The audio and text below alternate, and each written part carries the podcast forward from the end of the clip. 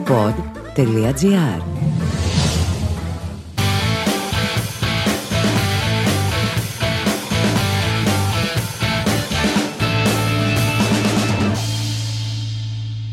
Γεια σας και καλώς ήρθατε σε άλλο ένα, άλλο ένα podcast που ξεκινάει αυτή τη στιγμή εδώ πέρα. Είμαστε όλοι έτοιμοι. Δεν μπορώ να πάρω καμία απάντηση από εσά. Ρωτάω εγώ μία, φαντάζομαι ότι λέτε ναι. Για αυτούς που λέτε όχι, θα αφήσω τρία λεπτά κενό αέρος. Όχι κενό αέρος, είναι διαφορετικό πράγμα. Καταλάβατε, κενό στον αέρα τέλος πάντων. Για να πάτε να επιστρέψετε. OK, okay, αυτά ήταν 10 δευτερόλεπτα. Άμα έφυγαν όντως κινητό ηλίθιοι, θα χάσουν την εισαγωγή. Αλλά πάντα μπορούν να τη γυρίσουν πίσω. Δεν είναι και μεγάλη. Είμαστε ραδιόφωνο εδώ πέρα. Είμαστε η εξέλιξη του ραδιοφώνου, έλεγε κανένας. Είμαστε πιο μπροστά. Δεν ξέρω. Μας ακούνε άπειρα λιγότεροι, όμως επίσης. Επί, ναι. Κάτι κερδίζεις, κάτι χάνεις, φίλοι μου. Δεν γίνεται να είσαι το μέλλον και να έχεις και τη μαζικότητα. Πρώτα θα ανοίξουμε το δρόμο στο μέλλον και μετά θα κερδίσουμε τη μαζικότητα. Ωραία.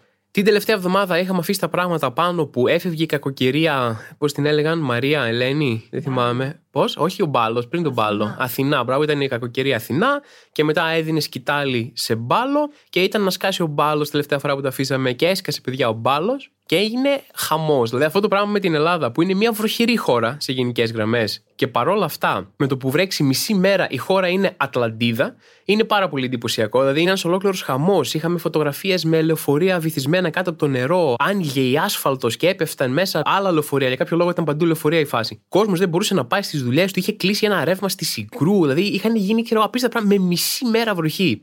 Δεν λέει πολλά για σένα σαν χώρα και σαν κυβέρνηση ότι μια από τις μεγαλύτερες πολιτικές κρίσεις που αντιμετωπίζεις είναι το Α, ψιλοέβρεξε σήμερα και έγινε χαμός, κόντεψε να πέσει η κυβέρνηση γιατί έβρεξε. Σε αυτή τη φάση βρίσκεται η Νέα Δημοκρατία με τη διακυβέρνηση της χώρας, που μια από τις μεγάλες πολιτικές κρίσεις που είχε να αντιμετωπίσει ήταν το ψηλόβροχο. Και αν τα υπολογίσεις και όλα μαζί, αν υπολογίσεις τις φωτιές, τις πλημμύρες και όλα αυτά τα πράγματα που έχουν γίνει την τελευταία διετία, νομίζω ότι την καλύτερη αντιπολίτευση στην Ελλάδα αυτή τη στιγμή την κάνει η κλιματική αλλαγή. Πολύ πιο ενεργή, πολλές περισσότερες ψήφους έχει κοστίσει στη Νέα Δημοκρατία από την actual αντιπολίτευση. Πέρα από αυτό, ωραία, έγινε η βροχή, καταφέραμε, ζήσαμε από δύο μέρες βροχής, αλλά τα γενικά τα πράγματα δεν πάνε ιδιαίτερα καλά. Ένα από τα άσχημα νέα που στην αρχή ήταν άσχημο νέο, αλλά σιγά σιγά γίνεται άσχημη τάση. Έτσι, τελευταία ζούμε, ρε παιδί μου, μία επάνωδο ακροδεξιών φαινομένων, είτε πρόκειται για επιθέσεις, είτε πρόκειται για υπουργοποιήσεις, είτε πρόκειται για αποφυλακίσεις μελών της Χρυσής Αυγής σήμερα, Τρίτη, ας πούμε, που γραφούμε το podcast. Είχαμε την αποφυλάκηση του Πατέλη, ο οποίος το 2020 καταδικάστηκε σε 10 χρόνια φυλακή και μετά βγήκε έξω σε λιγότερο από ένα χρόνο. Θα πρέπει να αποφασίσουμε λίγο κάποια στιγμή τι ακριβώς σημαίνει να φας 10 χρόνια φυλακή και άμα παίζει κανένα οποιοδήποτε ρόλο στο πόσο actually θα κάτσεις μέσα. Αλλιώς απλά λέμε, ρε πήγαινε τώρα φυλακή και κάποια στιγμή θα δούμε πότε θα βγεις. Δεν σου λέμε καν χρόνια γιατί δεν έχει κανένα νόημα. Θα είναι πιο πολύ σαν μαντεψιά μια ποινή που σου επιβάλλουμε. Είναι λέμε έναν αριθμό και από εκεί και πέρα βλέπουμε. Ο Πατέλης ήταν ένας άνθρωπος ο οποίος είχε ένα κάπως οργανωτικό ρόλο στον πυρήνας τη Χρυσής Αυγής στην Νίκαια. Αποδείχτηκε και μέσω βίντεο και μέσω καταθέσεων και μέσω μαρτυριών ότι ήταν ένας από τους ειδικούς αυτούργους των επιθέσεων που γίνονταν στην Νίκαια και κατ' επέκταση και της επίθεσης που έγινε στον Παύλο Φύσσα. Αυτός είναι ένας άνθρωπος που υπάρχει actually σε βίντεο να λέει ότι κινείται σφάζετε. Αυτή ήταν η τακτική, ρε παιδί μου, με την οποία διοικούσε, ξέρω εγώ, έναν πυρήνα πολιτικού κόμματος. Και αυτός ο άνθρωπος κάποιος έκρινε ότι πρέπει να είναι έξω σε λιγότερο από ένα χρόνο, παρόλο που έχει μία καταδίκη και παρόλο που έχει 10 χρόνια, ρε παιδί μου, στην πλάτη του. Σκεφτείτε τώρα πώς είναι για συγγενείς θυμάτων επιθέσεων, για συγγενείς θυμάτων δολοφονιών, να τους λέει δικαιοσύνη από το όργανο από το οποίο περίμεναν να πάρουν μια δικαίωση, ότι ναι, OK, okay, αναγνωρίσαμε, ρε παιδί μου, αυτό ο άνθρωπος έκανε αυτό το πράγμα, ότι είχε αυτό το ρόλο στη δολοφονία ή τον ξυλοδαρμό του συγγενής σου, του προσώπου που αγαπούσες, αλλά παρόλα αυτά, αυτό που καταφέραμε να κάνουμε είναι να τον κρατήσουμε μέσα για κάποιους μήνες. Μέχρι εκεί πήγαινε το πράγμα. Δεν μπορούσε η δικαιοσύνη να τον κρατήσει μέσα περισσότερο. Αλλά με έναν άλλο εντελώς μαγικό τρόπο, όταν είναι να κρατήσουν μέσα ένα ολόκληρο χρόνο περίπου τον τύπο πιάσανε σαν ύποπτο για τα επεισόδια στη Νέα Σμύρνη, και μάλιστα με αρκετές αποδείξεις για το αντίθετο, και τελικά κάποια στιγμή ανακάλυψαν ότι ναι, τελικά, OK, okay, δεν ήσουν εσύ, χίλια συγγνώμη, φίλε μου, χίλια συγγνώμη που χαράμισες ένα χρόνο περίπου από τη ζωή σου στο να είσαι μέσα χωρίς κανένα λόγο, αλλά εκεί καταφέραμε και επεκτείναμε το χρόνο που μπορούσες να μείνεις μέσα με κάποιο τρόπο, αλλά εδώ στην περίπτωση του Πατέλη κάπως κωλώσαμε. Εν πάση περιπτώσει, έχουμε τέτοιου είδους πράγματα, αλλά δεν γλιτώνει κανένας, παιδιά. Είναι τα πράγματα άσχημα παντού. Δηλαδή, εκτός από μία επάνωδο ακροδεξιών και φασιστών που γίνεται και σμπρώχνεται με διάφορα χέρια προς τα πάνω, έχουμε κι άλλα να αντιμετωπίσουμε περίπου εξίσου σοβαρά. Όπως, ας πούμε, ότι έχει τη θυμωμένη πανσέλινος και θα επηρεάσει, λέει, ένα σωρό ζώδια τύπου 5-6 ζώδια. Πόσα είναι όλα, 12. Η παραγωγός μου λέει ότι δεν θα επηρεάσει τα δικά μας ζώδια, οπότε είμαστε εντάξει, παιδιά. Χίλια συγγνώμη. Ξέρω ότι ζηλεύετε φουλ τώρα που αύριο θα είστε επηρεασμένοι φουλ από τη θυμωμένη Πανσέλινο και εμείς θα αράζουμε και θα είμαστε σπίτι χωρίς νεύρα, χωρίς τίποτα. Εμένα εδώ η απορία μου είναι Ποιος θύμωσε την Πανσέλινο. Και τώρα θα έρθει η Πανσέλινος να ξεσπάσει σε εμάς, ρε παιδί μου. Ποιος τη θύμωσε, τη θύμωσε μήπως ο Πουλόπουλος που έλεγε θα πιω απόψε το φεγγάρι και το άκουσε κάπου και λέει τι λες, ρε γαμημένε, ξέρω θα γίνει χαμός, και θύμωσε και τώρα θα έρθει να ξεσπάσει απάνω μας. Εμείς εδώ προσωπικά, όλοι στο γραφείο, παρόλο που ήμασταν επηρέαστοι κάποιοι ζωδιακά από τη θυμωμένη Πανσέλινο, είμαστε όλοι στα ακροδάχτυλα Ωραία, προσπαθούμε να μην κάνουμε τίποτα, να εκνευρίσουμε την Πανσέλινο από τώρα, να μην ερεθίσουμε κάπως τα νεύρα της, ρε παιδί μου. Έτσι και η Πανσέλινος είναι σε φάση, μη μου μιλάτε τώρα μέχρι να πιω καφέ, ας πούμε κτλ. Είναι φαίνεται ότι είναι στην τζίτα, ψάχνετε για καυγά. Και εμείς είμαστε, OK, α, δεν μας παρατά Πανσέλινο, λέμε να μην σου μιλάμε και αφού πιεις καφέ, ξέρω, κάνω ότι γουστάρεις. Σε άλλα νέα, που δεν είναι τόσο νέα ακριβώς, αλλά νιώθω ότι ένας από τους ρόλους αυτού του podcast είναι να υπενθυμίζω σε κόσμο ότι έχουμε κορονοϊό ακόμα, ότι υπάρχει αυτό το πράγμα εκεί έξω, ρε παιδί μου. Γενικά οι προβλέψεις λέει είναι χάλια όλες για το χειμώνα, όπως το περιμέναμε πάνω κάτω. Ήδη έχουν αρχίσει λέει, να φαίνονται ότι θα ανέβουν, θα γίνει χαμός, μπλα χωρίς να έχουμε κλειστεί τελείως τελείως μέσα ακόμα. Γενικά, επειδή μου αυτό γινόταν και πριν τον κορονοϊό, πόσο μάλλον τώρα που δεν μπορείς να μπεις εύκολα σε κλειστό χώρο. Ω χώρα του ήλιου, ως χώρα, ρε παιδί μου, της έξω καρδιάς, τραβούσαμε τα όρια του πόσο μπορείς να κάτσεις έξω για να φάσει ή να πιεις ένα ποτό. Ξεκινούσαμε από το καλοκαίρι με τις βερμουδούλες μας, πηγαίναμε Ιούλιο, Αύγουστο, Σεπτέμβριο, Οκτώβριο, φορούσαμε μια ζακετούλα, ξέρω εγώ, αλλά καθόμασταν πάλι έξω. Νοέμβριο, πάλι μπουφανάρα, παλτό.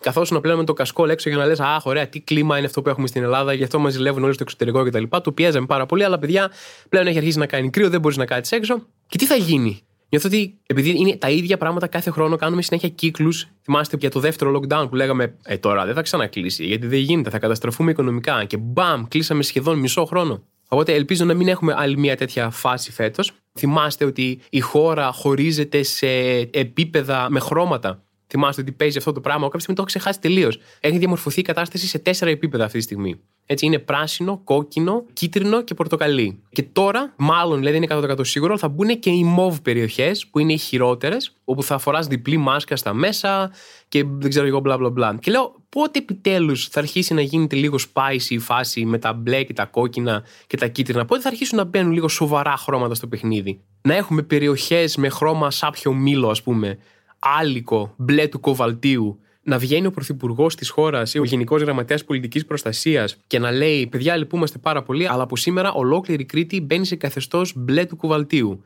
Και να λένε οι κριτικοί: Πω, πω, εντάξει, μια χαρά, το μπλε του κουβαλτίου παλεύεται, άσπρο του πάγου να μην μπει μόνο. Τουλάχιστον πιάσαμε σαν χώρα μία πρωτιά. Εντάξει, βγήκαμε πρώτη επιτέλους σε μία λίστα. Είναι κάτι που χρειαζόμασταν. Χρειαζόμασταν μία νίκη εδώ πέρα. Και αυτή η νίκη είναι ότι είμαστε πρώτοι στην τιμή της μεγαβατόρας στην Ευρώπη. Έχουμε την ακριβότερη ενέργεια στην Ευρώπη. Μπούμ! Τι έγινε, Γερμανία, με τη βιομηχανία σου, τι έγινε, πού είναι η φάση σου; Γιατί, παιδιά, εδώ είμαστε Έλληνες και δώσαμε τα φώτα μας σε όλη την Ευρώπη και τα δώσαμε και στις ακριβότερες τιμές ρεύματος. Αλλά κάπου εκεί τελειώνουν τα καλά νέα. Αυτή είναι η μοναδική πρωτιά που πήραμε. Βασικά, πιστεύω ότι σε τέτοιου είδους λίστες θα έχουμε και άλλες πρωτιές, αλλά εν πάση περιπτώσει, ας μην κάνουμε αυτό. Ούτε τα προσωπικά μου πηγαίνουν απίστευτα καλύτερα. Είναι μια φάση που έχω ξαναπεί, παιδί μου, που είναι κάπω δύσκολη. Μερικές φορές νιώθω ότι ο μόνος που με καταλαβαίνει είναι η σοκολάτα. Είναι αυτή η κατάσταση που είσαι σε μια περίεργη φάση πολύ και δεν ξέρεις καν τι θες για να νιώσεις καλύτερα. Λες, θα κάνω αυτό, θα βγω έξω για να νιώσω καλύτερα. Και τελικά βγαίνεις και δεν είναι χάλια, παιδί μου. Ήμουν σε μια φάση όπου περίμενα ένα φίλο μου έξω από ένα περίπτερο και ξαφνικά βλέπω κάποιον που του μοιάζει από μακριά να έρχεται και είμαι σε φάση που ρε γαμό το ήρθε κιόλας. Και εγώ πίστευα ότι έχω λίγο χρόνο ακόμα να καθίσω το κινητό μέχρι να έρθει, με να χαλαρώσει. Τώρα θα έρθει και θα πρέπει να συζητήσουμε και δεν το έχω. Και μετά όπως πλησιάζει, συνειδητοποιώ ότι δεν είναι αυτός. Και τι να ανακουφιστώ, λέω Πω, δεν είναι αυτός. Και τώρα πόση ώρα θα περιμένω να έρθει πάλι. Κάθομαι εδώ πέρα μόνος μου, δεν το αντέχω. Και για να καλύψω αυτό το κενό, αποφάσισα να πάω στο περιπτώριο να φάω μια σοκολάτα. Αλλά μια σοκολάτα τύπου εντελώς βρώμικη φάση, ρε παιδί μου. Δηλαδή δεν θα την πάρω να κάτσω κάπου να την απολαύσω στο σπίτι μου βλέποντας κάτι, ξέρω, τίποτα. Θα πάρω μια σοκολάτα από το περίπτερο και θα τη φάω στα όρθια όπως περιμένω ένα φίλο μου να έρθει, ρε παιδί μου και θα τη φάω στα όρθια και γρήγορα, μην έρθει και με δει να την τρώω. Εντελώς σαν να παίρνω ναρκωτικά. Δηλαδή το επόμενο χαμηλότερο βήμα θα ήταν να πάω να αγοράσω σοκολάτα από κάποιον με ένα παλτό, ρε παιδί μου, πίσω από κάτι μπασκέτες.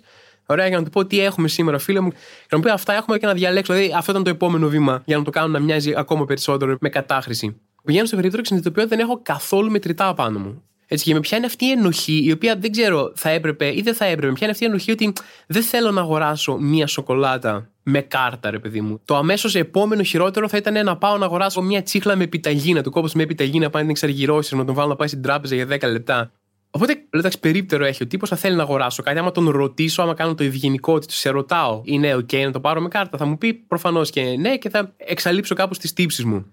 Και αφού πρώτα έκανα όλες τις πιθανές ενοχικές σκέψεις, όπως να αγοράσω και κάτι ακόμα μαζί, π.χ. μια κάρτα κοσμοτέ, παρόλο που έχω συμβόλαιο, απλά για να συμπληρώσω μερικά λεφτά, να μην είναι τόσα λίγα, να πάρω τσιγάρα, παρόλο που δεν καπνίζω. Δεν μπορούσα να σκεφτώ τίποτα που να ήθελα όντως και να συμπληρωθεί κάπως μια παραγγελία. Οπότε, αφού εξέτασα όλες αυτές τις ενοχικές επιλογές, πηγαίνω και του λέω: Sorry, φίλε μου, να πάρω μια σοκολάτα μόνο που θέλω με κάρτα γιατί δεν έχω καθόλου μετρητά. Και μου λέει: Ναι, ναι, εννοείται, πλάκα μου κάνεις. Εδώ κάποιοι έρχονται και αγοράζουν τσίχλες με επιταγές. Και λέω: Πω, πω, σοβαρά μιλάς, δεν το σκεφτόμουν ποτέ αυτό.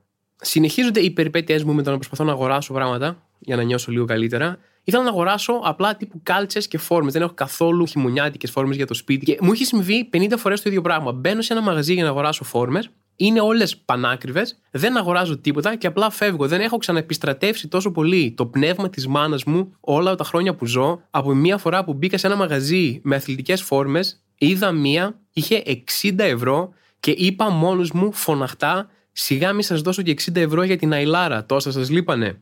Το μοναδικό καλό που θα έπρεπε να πάρω από τη μάνα μου όσον αφορά τα ψώνια είναι ότι είναι ο πιο σκληρός διαπραγματευτής που ξέρω. Κάνει τα καλύτερα παζάρια ever, κυρίως γιατί δεν θέλει να αγοράσει τίποτα πραγματικά. Θέλει πιο πολύ να ρωτάει την τιμή ενός πράγματος σε κάποιον στη λαϊκή, να της λέει αυτός μία τιμή και μετά να τον καταρακώνει ψυχολογικά με την απίστευτα δυνατή απόρριψή της. Θυμάμαι μια σκηνή, όσο έμεινε εδώ Αθήνα που είχαν πάει μαζί λαϊκή, πηγαίνει σε έναν τύπο που πουλούσε χαλιά και του λέει πόσα για αυτό το χαλί, της λέει αυτός μία τιμή, την οποία δεν ξέρω καν αν άκουσε. Γιατί σας λέω, η μάνα μου ζούσε και την απόρριψη περισσότερο και όχι τόσο για τη χαρά της αγοράς, ρε παιδί μου.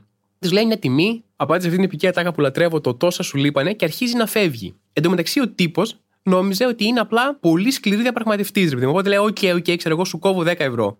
Και η μάνα μου είναι σε φάση: Ω, ευχαριστώ πάρα πολύ και αρχίζει και φεύγει και ζούμε ένα σκηνικό όπου προχωράμε στη λαϊκή και από πίσω μας είναι ένας τύπος με φορτωμένο το χαλί στον ώμο και απλά κόφει δεκάρικα, λέει 10, 20, Μηδέν! Σας δίνω λεφτά, σας παρακαλώ, πάρε το χαλί. Και η μάνα μου τον έχει διαλύσει ψυχολογικά και διαπραγματευτικά, νομίζοντας ότι κάνει κάποιο σκληροπυρηνικό παζάρι, αλλά η μάνα μου το μόνο που θέλει είναι απλά να σηκωθεί να φύγει, ρε παιδί μου, από τη λαϊκή. Αυτό είναι ένα μάθημα, ρε παιδί μου, για το πώς θα έπρεπε να κάνετε παζάρια. Πριν προχωρήσουμε σε οτιδήποτε άλλο, θέλω να πω ότι από την ημέρα που είπα για αυτόν τον έρημο σκύλο που ακούγεται στο background μερικών podcast, έχει γίνει ο πανικός. Ακούγονται ήχοι που δεν αναγνωρίζω αυτή τη στιγμή ακούμε έναν ήχο σαν δεν έχω δει ποτέ από κοντά, μόνο έχουμε δει από National Geographic, ένας ήχος σαν φώκια. Ωραία. Και το ξέρω ότι τα λέω όλα αυτά με κίνδυνο να μην ακούγεται πάλι τίποτα και να έχω πάλι μια σειρά από memes να έρχονται στα μηνύματά μου όπου εγώ βλέπω φανταστικά και ακούω φανταστικά πράγματα. Αλλά από την ημέρα που σχολίασα το σκύλο, ακούγονται τουλάχιστον 3-4 ακόμα σκύλοι. Περνάνε ελικόπτερα. Έχει έρθει μια φώκια τώρα. Η μόνη μου εξήγηση είναι ότι μένει κάποιος που ακούει το podcast εδώ, ξέρει ότι γράφουμε εδώ και αποφάσισε να τεντώσει ρε παιδί μου την άποψή μου για την πραγματικότητα, να αρχίσει να παίζει με το μυαλό μου. Δεν μπορώ να εξηγήσω με κάποιο διαφορετικό τρόπο. Τέλος πάντων, εσείς χάνετε τη φώκια, δεν με νοιάζει μα δεν ακούγεται, εμείς την ακούμε. Ελπίζω δηλαδή έτσι να ακούτε και οι υπόλοιποι. Έτσι, μην έχω αρχίσει να επηρεάζομαι όντως. Ωραία, εντάξει, επιβεβαιώνω ότι την ακούνε κι άλλοι. Μόλις ακούστηκε πάλι εδώ, εντάξει, είναι. και δεν ξέρω τι συμβαίνει, τέλος πάντων. Λοιπόν, εν πάση περιπτώσει, κλείνουμε εδώ αυτό το μικρό κεφάλαιο φανταστική ήχη με τους φίλους μας στα ζώα και σήμερα. Και προχωράμε στο επόμενο θέμα, το οποίο είναι για άλλη μια εβδομάδα έγινε viral μια μαλακία που είπε κάποιος Έλληνα celebrity. Διότι θέλω να πω εδώ πέρα ότι δεν έγινε ξαφνικά ότι α, τι πάθανε οι celebrity και λένε μια μαλακία την εβδομάδα. Έτσι ήταν πάντα. Απλά τώρα έχουν πολλά περισσότερα βήματα και βγαίνει προς τα έξω. Α πούμε, αυτή την εβδομάδα είχαμε τη Θοφανία από Παθωμά που δήλωσε ότι μια γυναίκα πρέπει να αφοσιώνεται και να παραδίδεται στον άντρα της. Αυτός είναι ο ρόλος της. Τώρα, ποιος τον έδωσε αυτό το ρόλο, ρε παιδί μου, και γιατί είναι αυτός ο ρόλος της, είναι κάτι που θα ρωτούσαμε τη Θεοφανία, άμα δεν την βρίσκαμε ποτέ. Αλλά ο κόσμος θύμωσε προφανώς με αυτή τη δήλωση, έτσι είναι full αναχρονιστική δήλωση και full περιοριστική και full πατριαρχική δήλωση. Και ο κόσμος θύμωσε, απογοητεύτηκε. Κάποιοι είπαν ότι ήταν έκπληξη, δεν περιμέναμε να το ακούσουμε αυτό από τη Θεοφανία από Παθωμά. Και όντως όμως δεν περίμενες να το ακούσεις αυτό. Αν μας έχει μάθει κάτι η προηγούμενη εξαετία, εφταετία, είναι ότι η celebrity είναι απίστευτα για τον Μπούτσο. Πόσο ρε παιδί μου χάλια είναι ο μέσος όρος ανθρώπων εκεί έξω, πόσο χάλια απόψη έχουν, ίσως η celebrity είναι πάνω από το μέσο όρο. Και παρόλο που έχει γίνει αυτό το πράγμα χίλιες φορές, παρόλο που έχουν βγει χίλιοι celebrity και έχουν πει χιλιάδες μαλακίες και συνέχεια αντιμετωπίζουν πρόβλημα, για κάποιο λόγο δεν μπορούν να καταλάβουν ότι καλύτερα να μην βγαίνεις να λες την αποψάρα σου για τα πάντα, ειδικά άμα δεν σε ρωτάει κάποιος. Τώρα θα μου πεις το μα, εσύ αυτό το πράγμα δεν κάνεις συνέχεια μέρα βράδυ από τα social media σου μέχρι το podcast σου λες την αποψάρα σου για όλα. Ναι, αλλά εγώ δεν είμαι celebrity. Οπότε έχω αυτό το δικαίωμα. Δεν μπορείς να μου κάνεις cancel την καριέρα όταν δεν έχω καριέρα Και ως κωμικός, ρε παιδί μου, που μου αρέσει πάρα πολύ η Αμερικάνικη κομμωδία και ο τρόπος που γίνεται η Αμερικάνικη κομμωδία, μου αρέσουν πάρα πολύ τα late shows που έβλεπα παραδοσιακά, ρε παιδί μου πάντα. Ήθελα πάντα να υπάρχει στην Ελλάδα κάτι αντίστοιχο, να υπάρχει το interview show που είναι βασισμένο σε celebrity που έρχονται και τους κάνεις μια ωραία συνέντευξη, αλλά ωραία ουσιαστική, όχι τύπου πώς ξεκίνησες, πώς βλέπεις αυτό. Να κάνεις ένα ωραίο παιχνίδι μαζί τους, να βγει μια ωραία αστεία συγκινητική στιγμή, να μάθεις μια πραγματικά καλή ιστορία τους. Πάντα μου άρεσε, αλλά συνειδητοποίησα σιγά σιγά όταν άρχισαν να υπάρχουν αυτά τα interview shows στην Ελλάδα, ότι θα αυτοκαταστρέφονταν πάρα πολύ γρήγορα διότι με το που ανοίξουν το στόμα τους κάποιοι Έλληνες celebrity, βάσει το δευτερόλεπτο που ανοίγουν το στόμα τους, λύγει η καριέρα τους. Είναι απίστευτα εντυπωσιακό ότι μέχρι τώρα 4, 5 ή 6, δεν ξέρω κι εγώ, άτομα έχουν ερωτηθεί κάτι για την περίπτωση του Φιλιππίδη και κανένας δεν είχε τη διάβγεια να πει αυτό το θέμα είναι ένα απίστευτα φορτισμένο θέμα. Ο άλλος ίσως έχει κάνει κάτι απίστευτα κακό καλύτερα να μην τοποθετηθώ και σίγουρα να μην τοποθετηθώ με ελαφρυντικά και ατάκες όπως Α, εμένα ήταν φίλος μου και τον ήξερα χρόνια και ήταν καλός σκηνοθέτης. Ποιος σχέστηκε αν ήταν φίλος ή αν ήταν καλός σκηνοθέτης; Εδώ πέρα μιλάμε για έναν άνθρωπο που ίσως έχει εγκληματίσει κατά κάποιων ανθρώπων. Η φιλία σου και το πόσο καλός ήταν στη σκηνοθεσία δεν παίζει κανένα ρόλο. Όλοι οι άνθρωποι που έχουν κάνει κάποιο έγκλημα, ίσως σε κάποιο τομέα της ζωής τους ήταν πολύ καλοί. Αλλά αυτό το πράγμα γίνεται μόνο με τους καλλιτέχνες. Μόνο για κάποιο λόγο, αν είσαι καλλιτέχνης, το ότι είσαι καλός στην τέχνη σου έρχεται και δίνει μια θότητα, ρε παιδί μου, στις πράξεις Δεν θα πει ποτέ κανένας ότι, αν ναι, αυτός ο άνθρωπος σκότωνε, ήταν serial killer, αλλά ήταν απίστευτα καλός λογιστής. Οπότε προσπαθώ να διαχωρίσω το έργο του στη λογιστική από τον άνθρωπο. Ξέρω. Θα συνεχίσω να πηγαίνω να κάνω το ε1 μου εκεί πέρα, παρόλο που σκότωσε 3-4 άτομα, γιατί ο άνθρωπος είναι βιρτουόζος των ισολογισμών. Επίσης, άλλο ένα θέμα που με εκνευρίζει, αλλά θέλω να το πω, σήμερα θα είναι κλειστή κάπου η δρόμη της Αθήνας, γιατί θα περάσει, λέει, η φλόγα των Ολυμπιακών Αγώνων, θα γίνει τελετή παράδοσης και λήψης της φλόγας των Ολυμπιακών Αγώνων; Και λέει, εντάξει, αφού θα έρθω που θα έρθω στη χώρα, ρε παιδί μου, να παραδοθώ εδώ πέρα, να μην περάσω από το κέντρο μία, να πάω να φάω τίποτα στον Μπαϊρακτάρι, να πιω και μια μπύρα εξάρχεια. Λέει, φλόγα, αφού ήρθα Αθήνα, ρε παιδί μου, για ένα βράδυ, θα το κάψουμε απόψε. Καταλάβατε έτσι, επειδή είναι φλόγα. Το λέω για να μην πηγαίνει απαρατήρητη η πολυεπίπεδη κομμουδία μου εδώ πέρα, επειδή είστε εσείς πλεμπέι. Λοιπόν, και επειδή λέει θέλει να περάσει η φλόγα από το κέντρο γιατί έχει κάτι δουλειές, κλείνει όλο το κέντρο. Κλείνει το κέντρο μιας πρωτεύουσας χώρας, μιας πόλης 3-4 εκατομμυρίων ανθρώπων. Ωραία, κλείνει και τι είναι η φλόγα εκεί πέρα. Δεν ξέρω καν με ποιον τρόπο παραδίδεται η φλόγα. Τύπου είναι delivery. Ξέρω εγώ παίρνουν τηλέφωνο και λένε τι γίνεται, παιδιά μου, τη φλόγα έχουν παραγγείλει εδώ και μία ώρα και σου λένε «Ε, τώρα έχει φύγει το παιδί. Δεν ξέρω τι ακριβώς είναι αυτή η τελετή παραλαβής παράδοσης της φλόγας. Αυτό που ξέρω σίγουρα είναι ότι πρέπει οπωσδήποτε να γίνει σε κεντρικό δρόμο. Το να γίνει σε πάρκο ή σε κάποιον πιο περιφερειακό δρόμο είναι κάτι που η φλόγα δεν το δέχεται με τίποτα. Ζήτησε, λέει προσωπικά η ίδια η φλόγα να είναι κάπου κέντρο για να μπορεί να φτάσει με το μετρό, να μην χρειάζεται να πάρει λεωφορείο ή να μην πάρει ταξί. Της λένε βρε φλόγα, πάρε, θα σου πληρώσουμε ένα ταξί να έρθεις και λέει Όχι, δεν ψήνομαι. Έτσι, πάλι επειδή είναι φλόγα, έτσι, τα λέω για να μην περνάω παρατήρητα. Και θέλω να πω εδώ πέρα κάτι που απέκρυψα τεχνιέντο από την αρχή, όταν είπα ότι είναι η φλόγα των Ολυμπιακών Αγώνων. Εννοούσα ότι είναι η φλόγα των χειμερινών Ολυμπιακών Αγώνων.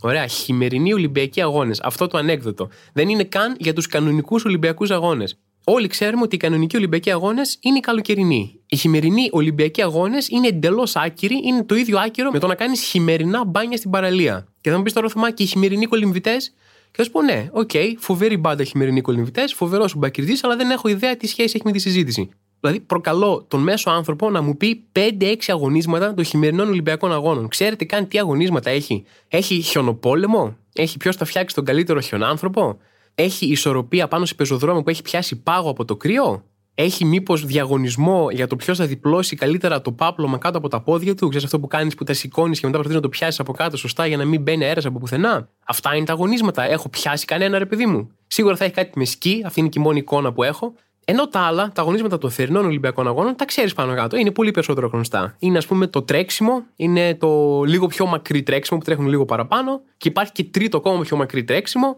Υπάρχει ένα άλλο τρέξιμο που πηδάνε πάνω από πράγματα και τρέχουν. Και υπάρχει και ένα άλλο τρέξιμο που τρέχουν διάφοροι μαζί και δίνουν ένα στον άλλον ένα κύλινδρο. Επειδή που, okay, μπορεί να μην είναι τα επίσημα ονόματα των αθλημάτων αυτά που λέω αυτή τη στιγμή, αλλά παρόλα αυτά, ακόμα και με αυτή την περιγραφή, καταλάβατε τι εννοώ, γιατί είναι γνωστά αγωνίσματα. Επίσης, όταν λες, ας πούμε για κάποιον ότι αυτός είναι Ολυμπιονίκης, η αλήθεια είναι ότι αυτό που σκέφτεσαι εσύ στο μυαλό σου για τον Ολυμπιονίκη είναι ότι κέρδισε τους θερινούς Ολυμπιακούς Αγώνες. Δεν θα εντυπωσιαστείς το ίδιο αν άλλος έχει ένα μετάλλιο σε κάποιον χειμερινό Ολυμπιακό Αγώνα μοιάζει λίγο σαν παράδειγμα να ρωτήσεις κάποιον τι έχει σπουδάσει και να σου πει: Έχω σπουδάσει ιατρική. Και να πεις: Α, έλα ρε, που και να σου πει στην Μπρατισλάβα. Να λες: Α, okay. άρα περισσότερο ξέρω εγώ αγόρασε ένα πτυχίο ιατρικής από ότι έβγαλες άξια τη σχολή, ρε παιδί μου. Και είναι αυτό το roller coaster συναισθημάτων που εντυπωσιάζεσαι αρχικά γιατί είναι γιατρός, μετά μαθαίνεις στην Πρατισλάβα και χάνεις λίγο σεβασμό. Και σε αυτό το σημείο θέλω λίγο να βγω από αυτή την περσόνα και να ζητήσω μια συγγνώμη από όλους τους ανθρώπους που ασχολούνται επαγγελματικά ή με κάποιο τρόπο με τους χειμερινούς Ολυμπιακούς Αγώνες. Δεν προσπαθώ ειλικρινώς να μειώσω την αξία τους. Έτσι. Είμαι 100% σίγουρος που παρόλο που δεν παρακολουθώ, υπάρχουν πολύ καλοί αθλητές που έχουν αφιερώσει τη ζωή τους αυτό, που είναι πρωταθλητές κτλ. Σίγουρα είναι πάρα πολύ δύσκολο να διακριθεί σε κάτι τέτοιο. Αυτό ήταν ένα κομικό ραντ που έκανα περισσότερο εδώ πέρα, αλλά τόση ώρα που το έλεγα σκεφτόμουν να τύχει ένας άνθρωπος που είναι αθλητής χειμερινών Ολυμπιακών Αγώνων να του πούνε ρε, έχεις ακούσει αυτό το podcast, ξέρω εγώ είναι ωραίο, και να μπει να ακούσει το επεισόδιο και το πρώτο επεισόδιο που θα σκάσει να είναι αυτό όπου έχει μπει, ξέρω εγώ, και μπορεί να χαζοαρέσει κιόλας μέχρι ένα σημείο και ξαφνικά ακούει ένα τρίλεπτο rant να του μειώνω όλη του τη ζωή για κανένα απολύτως λόγο. Γιατί, okay, μπορεί ένα χειμερινό Ολυμπιακό μετάλλιο να μην ακούγεται σε κάποιον το ίδιο εντυπωσιακό με ένα θερινό Ολυμπιακό μετάλλιο, αλλά ξέρεις ποιος δεν έχει κανένα μετάλλιο κανένα είδους. Εγώ. Ελπίζω μόνο αν κάποιος αθλητής χειμερινών Ολυμπιακών Αγώνων άκουσε αυτό το rant και θύμωσε, να είναι τουλάχιστον αθλητής που κάνει αυτό το, το σκι που είναι σε μια σαν χιονοτσουλήθρα τεράστια και φεύγει στον αέρα πετάει και έχει κάτι τεράστια πέδιλα. Γιατί 100% θα είναι φλόρος επειδή μου αν κάνει αυτό και να μην κάνει, ξέρω εγώ, χειμερινό τζούντο, ας πούμε, και να έρθει να με πλακώσει σε μια παγωμένη λίμνη σαν τον Ράσαλ Γκουλ και τον Batman. Και νιώθω ότι έχω ξαναγκρινιάξει γι' αυτό, για το κλείσιμο, ρε παιδί μου, του κέντρου της Αθήνας. Αλλά είναι πάρα πολύ εντυπωσιακό για μένα να μου λένε: Λοιπόν, αύριο είναι κλειστό το κέντρο της Αθήνας γιατί ήρθε ο τάδε πολιτικός. Ή α, θα κάνει αυτή την εκδήλωση του Μπακογιάννης, οπότε είναι κλειστό το κέντρο της Αθήνας. Γιατί νιώθω λες και το κέντρο της Αθήνας ανήκει στην κυβέρνηση και εμείς είμαστε σαν τα σκυλιά που είναι άτακτα και όταν έρχονται οι επισκέπτες, πηδάνε απάνω τους και τρώνε τα φαγητά. Οπότε κάθε φορά που έχουμε κάποιον επισκέπτη, σε κλείνουν στο δωμάτιο και σου λένε πήγαινε κάτι σε μέσα τώρα γιατί ήρθαν οι φίλοι μας, θέλουμε να παίξουμε. Κάθε φορά μου βγάζει αυτή την αίσθηση. Έχει συμβεί, αυτό είναι ένα actual πράγμα που μου έχει συμβεί στη ζωή μου, έφεγα από το σπίτι μου και πήγα να περάσω τη συγκρού για να πάω να κουρευτώ και καθυστέρησα 20 λεπτά να πάω για κούρεμα, γιατί εκείνη τη στιγμή περνούσε ο Ομπάμα από τη συγκρού. Δεν ξέρω, ήθελα να πάει πειραϊκή για ψαράκι, δεν ξέρω πώς κατά πήγαινε, δεν ξέρω τι πολιτιστικό ενδιαφέρον ή τι πολιτικό ενδιαφέρον έχει ο Πειραιά που πήγαινε. Και έπρεπε να πάω με 20 λεπτά καθυστέρηση στο κουρίο μου για να μου πούν τι έγινε, Θωμά, πού είσαι. Και να σου πω, παιδιά, χίλια συγγνώμη, με καθυστέρησε ο Ομπάμα. Και είναι ένα πράγμα που νιώθω ότι στην αρνητική κριτική που γίνεται στον Ομπάμα δεν αναφέρεται ποτέ. Λένε όλοι για τους πολέμους που έκανε, για τα drones που σκότωναν κόσμο. Okay, ωραία όλα αυτά, αλλά για το κούρεμά μου. Και τέλος πάντων, πες όταν έρχονται οι πολιτικοί, ας πούμε, τόσο μεγάλοι, τόσο διάσημοι, οπότε υπάρχουν θέματα ασφαλείας, να πω: OK, πες, βγάζει ένα νόημα, αλλά από ένα σημείο και μετά το κέντρο της Αθήνας κλείνει μέρα παρά μέρα. Νιώθω ότι αν πάρω τηλέφωνο κάποιον και του πω: Να σου πω, αύριο θέλω να κατέβω για δουλειά στο κέντρο και δεν είμαι πολύ καλά, δεν θέλω να δω κόσμο, ξέρω, μπορούμε να το κλείσουμε για να κατέβω να ψωνίσω την ερήμου, θα μου πούνε ναι. Δεν νομίζω ότι ελέγχει κανένας. Νομίζω ότι απλά πρέπει να βρεις αυτό το συγκεκριμένο τηλέφωνο που πρέπει να πάρεις και μετά είναι ένα απλό ναι. Συγχωρέστε με αν έχω ξαναπεί αυτή την ιστορία, αλλά θα κλείσω με αυτό. Η αγαπημένη μου ιστορία ever με κλειστό κέντρο είναι. Κατέβηκα μια φορά για ψώνια κέντρο. Όλοι οι δρόμοι στο Σύνταγμα είναι κλειστοί και δεν έχω διαβάσει τίποτα ούτε για απεργία ούτε για πολιτικό. Ούτε είναι η πρώτη φορά που με έπιασε απροετοίμαστο το κέντρο. Ήταν κλειστό χωρίς να το περιμένω. Και ρωτάω έναν αστυνομικό που είναι εκεί πέρα, συγγνώμη, τι έχει γίνει, για ποιο λόγο είναι κλειστό. Και μου λέει είναι τα γενέθλια του Κολοκοτρόνη σήμερα και έχει μαζευτεί κόσμος σε μια εκδήλωση. Και λέω: Okay, αν έχει μαζευτεί κόσμος για τα γενέθλια του Κολοκοτρόνη, ας τους βγάλει ο Θόδωρος να πάνε να πιούν μια μπύρα, κάπου, ας τους πάρει στην πλατεία Κολοκοτρόνη, να τους φλεξάρει και το άγαλμα. Δεν μπορώ να καταλάβω πώς ακριβώς είναι ο λόγος τους για να κλείσει το κέντρο της πόλης. Και με αυτή τη χαρούμενη σκέψη του Κολοκοτρόνη να βγάζει κόσμο για να τους κεράσει ένα ποτό στην πλατεία με το όνομά του και το άγαλμά του, θα σας αφήσω κάπου εδώ πέρα. Ε, προσέξτε, παιδιά. Βασικά, σας λέω προσέξτε τη θυμωμένη Πανσέλινο, αλλά δεν έχει κανένα νόημα, διότι όταν θα ακούτε το podcast, η θυμωμένη Πανσέλινο θα έχει φύγει, γιατί είναι αύριο χρονικά για μένα. Νιώθω ότι είναι σαν πάρα πολύ μπερδεμένο sci-fi το timeline αυτού του podcast, γιατί γράφω Τρίτη, μιλάω για πράγματα που γίνονται σήμερα ενώντας την Τρίτη, μιλάω για πράγματα που θα γίνουν αύριο ενώντας την Τετάρτη. Εσείς πιάνετε το podcast την Πέμπτη, στην καλύτερη, γιατί μπορείτε να το πιάσετε την Κυριακή ή τη Δευτέρα ή σε ένα χρόνο από τώρα. Οπότε ο χρόνος είναι τελείως σχετικός μέσα στο podcast μου, δεν έχει κανένα νόημα τίποτα. Και με αυτή τη σύγχρονη θεωρία σχετικότητας που διαμόρφωσα ήδη και μάλλον θα πάρει τη θέση της παλιάς, Θέλω να σας αφήσω κάπου εδώ. Καλή συνέχεια να έχετε. Ελπίζω να περάσετε θυμωμένη πανσέλινο χωρίς πολλά νεύρα και τα λέμε την επόμενη εβδομάδα. Είμαι ο Θωμάς Ζάμπρας και αυτό ήταν το άλλο ένα podcast. Ραντεβού την επόμενη εβδομάδα. Το άλλο ένα podcast είναι μια παραγωγή του pod.gr. Αναζητήστε τα podcast που σας ενδιαφέρουν στο pod.gr, Spotify, Apple Podcast, Google Podcast και σε όποια άλλη εφαρμογή ακούτε podcast από το κινητό σας. Γιατί έχετε τόσες πολλές εφαρμογές για να ακούτε podcast στο κινητό σας. Διαλέξτε μία.